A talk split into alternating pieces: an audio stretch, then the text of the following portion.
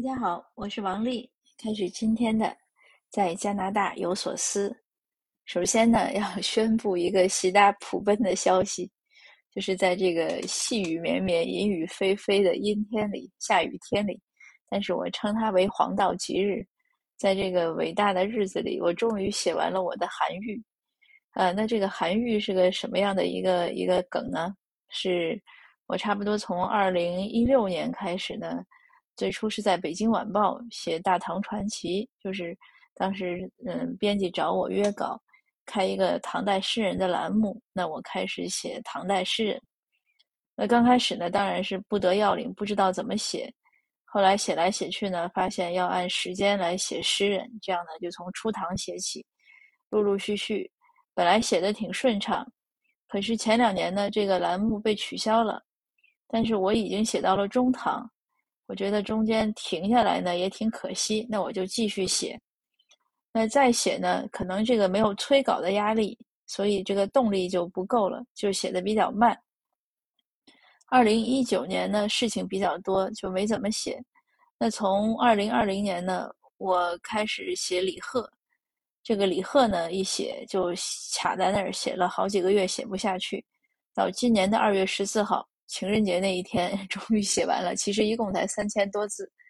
那接着呢，我就雄心勃勃的从二月份开始开韩愈，可是这个韩愈呢更难写。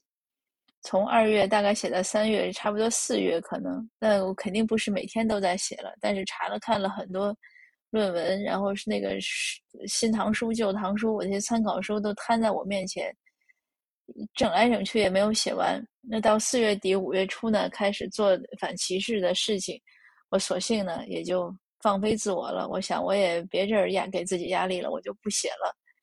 呃，这样一直呢做志愿工作，做到六月六七月份呢，突然觉悟过来，觉得还是要给自己一点压力。那我后来就改成学雅思，我想等我考完英语再来写韩语。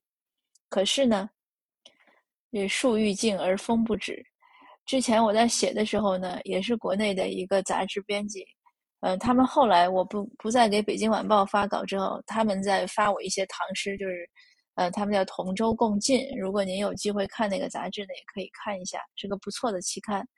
呃，他们就发一些我写的大篇的，比如说李白呀、杜甫呀，呃，因为都写的是八九千字一篇，呃，比较适合他们发。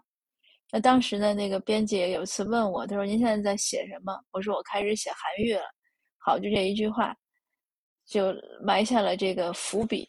所以呢，前一段他有一天又联系我，啊，应该是夏天的时候，他就在联系我，他说：“您韩愈写完了吗？”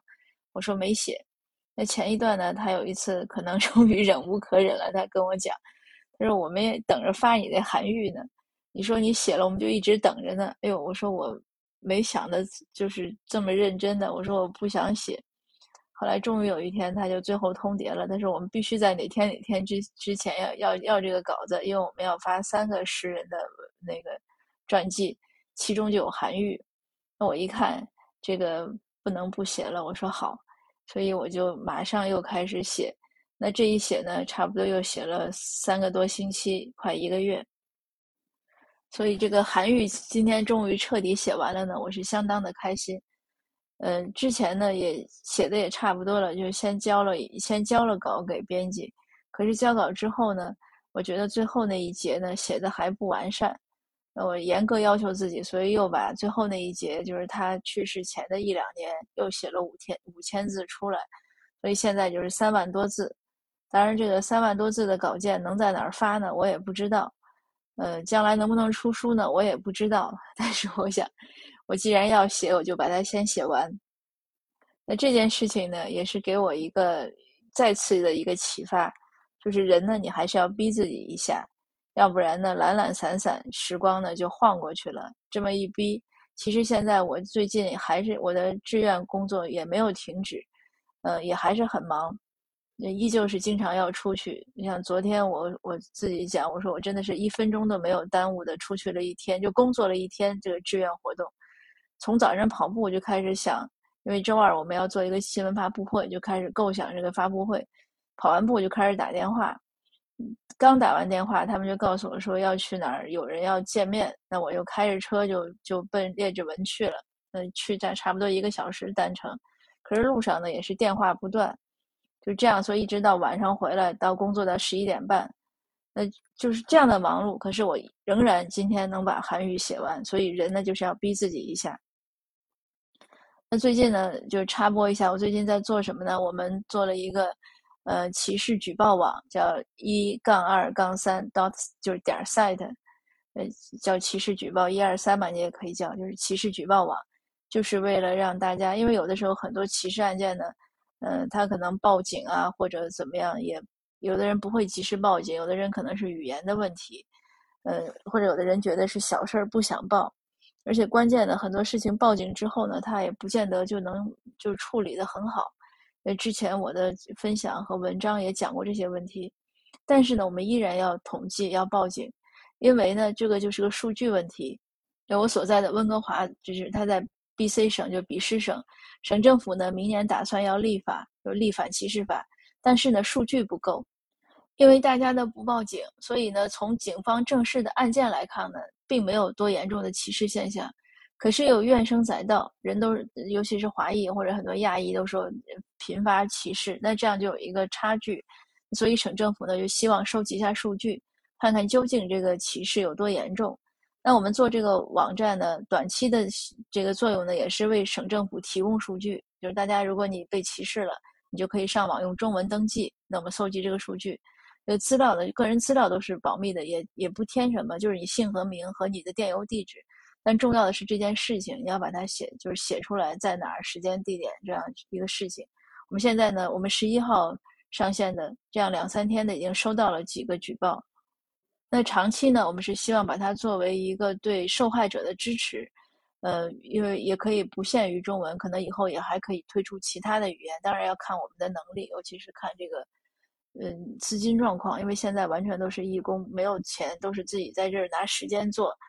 但是如果你要想做大，那可能还是需要一些专人来做。那我们收集到这些案例呢，现在呢也是在和一个法律志愿部门联系，嗯，他们和我们一起合作。我们如果有案例呢，可以转借给他们。就是如果受害者需要一些法律免费咨询，他们呢是个很好的一个呃免费咨询的组织，它可以提供给。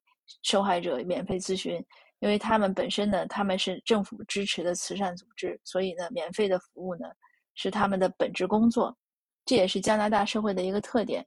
如果没有钱，如果民众没有钱呢，你在很多地方呢是可以拿到免费的一些帮助的。那还说回到我写韩愈，因为这个呢是结合到，呃，有一个听友提问，就是说想让聊讨论一下我们传统文化呢和。呃，一些宗教信仰之间是不是会有冲突？因为他的小孩呢在北美留学，可能寄宿的家庭呢是有宗教信仰的，那小孩呢也很喜欢和寄宿家庭聊天，那这个家长呢担心是不是这样呢会让孩子，就是他倒是不排斥孩子有什么宗教信仰，但是他又担心，因为有了这样的一个特定的宗教信仰呢，会不会和中华文化传统文化冲突？那首先呢，我要说，就我的这个理解和。经验和我对这些传统文化也好、宗教的理解、这个了解也好，我认为不会有冲突，因为人性的这种人类的文化呢，它其实基本的东西都是共通的，都是真善美，都是爱，这些是所有文所有人类的一个基础。就我们说一个普世价值吧，宗教宣扬的也是这些，传统文化呢宣扬的也是这些，只是可能会有一些差异。比如说传统文化呢，我们可能会更认为，呃，有有这种辈分的观念呀，呃，家长制的观念呀，认为家长说了孩子就一定要听。但是呢，你就现代就当代呃生活来看，或者就我的我前面也做过很多分享，我认为这是不合理的。我认为家长这是是应该废弃的。那家长和孩子呢，应该是共同成长做朋友的。那所以呢，就说呃，他。和这个宗教呢没有什么，就如果你把这个差异作为一种冲突，它可以是，但是这个差异呢本身呢，它也是不合理的，所以呢就不用介意。那就我了解呢，比如说基督教，它很强调的呢，他们这个也是西方文化，它为什么会在西方它很强调法律？这个因为有他们宗教还有这种古古希腊呀、古罗马文化的影响，所以他就对规则意识很强，什么事情能做，什么事情不能做，这一点他很强。那这一点呢，可能又和我们呃传统文化中的有一些观念大概又不太一致。但是现代社会来看呢，就是一个法治的社会，所以规则意识强呢，不是一件坏事，而是应该值得提倡的。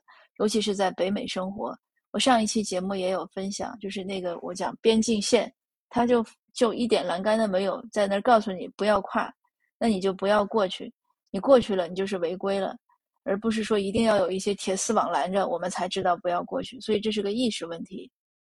那至于有的人可能认为说西方的呃或者欧裔的这种就是白人欧裔他们可能不孝顺，其实就我的和白人的接触和欧裔的接触，或者和其他族裔，包括印度裔啊，呃，包括非裔啊，包括伊朗裔啊，那我接触他们其实对父母都是非常爱的，都是很孝顺的，嗯，都是很会照顾父母的。去探望呀，去帮助啊，而且很惦念呀，而且和父母那种关系都是很很密切的。当然，我也在社会上听到一些，就是有些父母就欧裔的父母，尤其是孩子很早的时候独立了就分开了，也有这样家庭关系不好的。但是我周围接触到的这些人都是很好，就是家庭关系很好。所以呢，这个应该也不是什么宗教或者文化的差异。如果好不好的呢，也可能我觉得更多的是个案。是这种个性呀，或者是一些相处方式，那就不必担心。最后，其实我想说的是，这个家长这样的担心呢，呃，你说是多余的呢，也不是，应该是可以说是一种有预见性的担心。因为只要孩子成长，他的很多观念呢和父母的观念呢，一定是会会有不一样。他不会，就是即使说你留在身边，在同一个城市。呃，孩子一点都没有离开，也没有接触其他的什么外来文化或者宗教，他也是会有些很多观念不一样的。所以呢，这个不用担心，就是不一样是很正常的。那家长呢，只要我们是一种 open 的心态，一种开放的心态，能正视各种不一样，然后能审查它，能思考它，那看到是不是自己可以去跟进，去去弥补这些不一样，因为不一样是必然的，我们只是。作为家长来说，如果可能是会，也许会希望和孩子更一样、更趋同，那你就有一些弥补。但是你换个角度想，不一样就不一样了，也没什么了不起。不一定人和人一定要一样。就像我刚才讲，既然我们都知道什么是人性共通的，那真善美呀、爱呀这些是共通的。那其他一些细节上，你说你爱吃牛排，呃，我爱吃豆腐，这就没什么差异，对不对？就就是是一个。嗯，更就是一种差异，其实是应该说差异是美好的。应该说这种差异呢，就没什么了不起。那这样呢，家长就可以放宽心了。同时呢，我们自己多学习、多思考，就更不因为孩子离得那么远，你担心其实也没有用。呃，那好，那今天的分享呢就到这儿，和您分享我完稿的喜悦，也和您互相的激励，让我们都能不断的成长。谢谢大家，下次见。